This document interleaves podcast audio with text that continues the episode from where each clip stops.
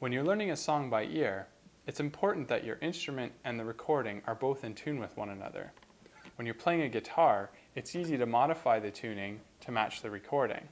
Now, when you're playing a piano or any other fixed tune instrument, you're going to have to use capo to fine-tune the recording to your instrument. This is quite easy to do, and I'll show you that in a minute. But first, I'm going to give you an example on how to tune your guitar to the recording. I'm going to demonstrate using Jonathan Coulton's Millionaire Girlfriend, which is a fingerstyle guitar track that is a great example for singling out a specific note that would allow you to tune to the recording. I'm going to start with the first note, and because I already know the song, it's going to be a little bit easier for me to figure out where I'm aiming.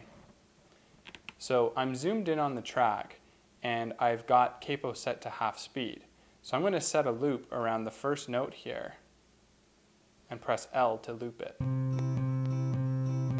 Looks like I got a bit of the space before the note and the next note as well, so I'm going to tighten this loop up just a bit.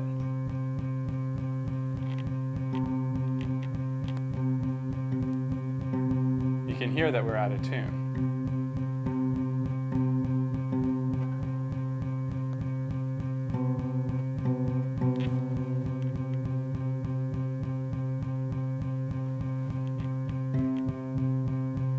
There, I got it right on.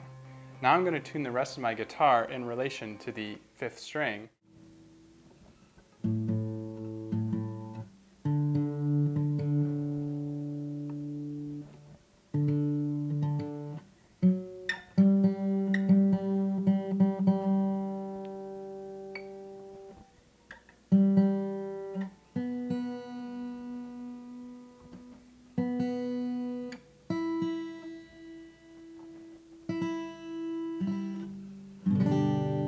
Now that the guitar's in tune with the recording, I'm going to play along and see how closely I match up with the recording.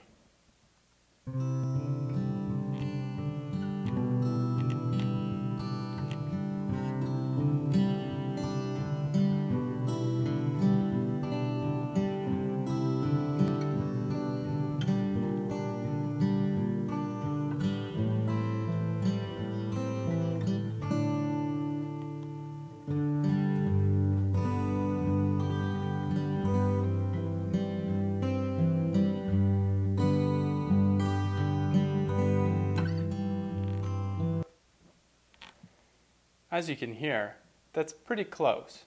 Now, I kind of rushed the tuning job a little bit for the purposes of the video, but I think you get the point. Now, what if you were playing a piano and trying to match this song?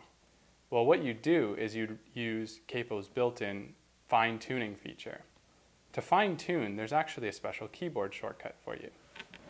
In the menu, you can see under Control, there's an increase pitch and a decrease pitch item. If you hold down the Shift key, you'll notice that these change to finely increased pitch and finely decreased pitch, and they have shortcut keys right beside them. The shortcut keys are basically the same except for holding down the Shift key.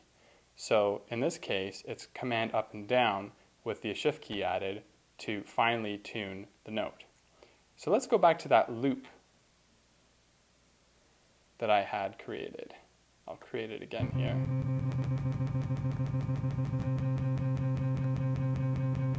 So now you can hear the note playing in a loop. And if I wanted to finally adjust it up, I'm going to hold down the Command key and the Shift key, and it's going to take a couple taps on the keyboard for you to start hearing the fine tuning.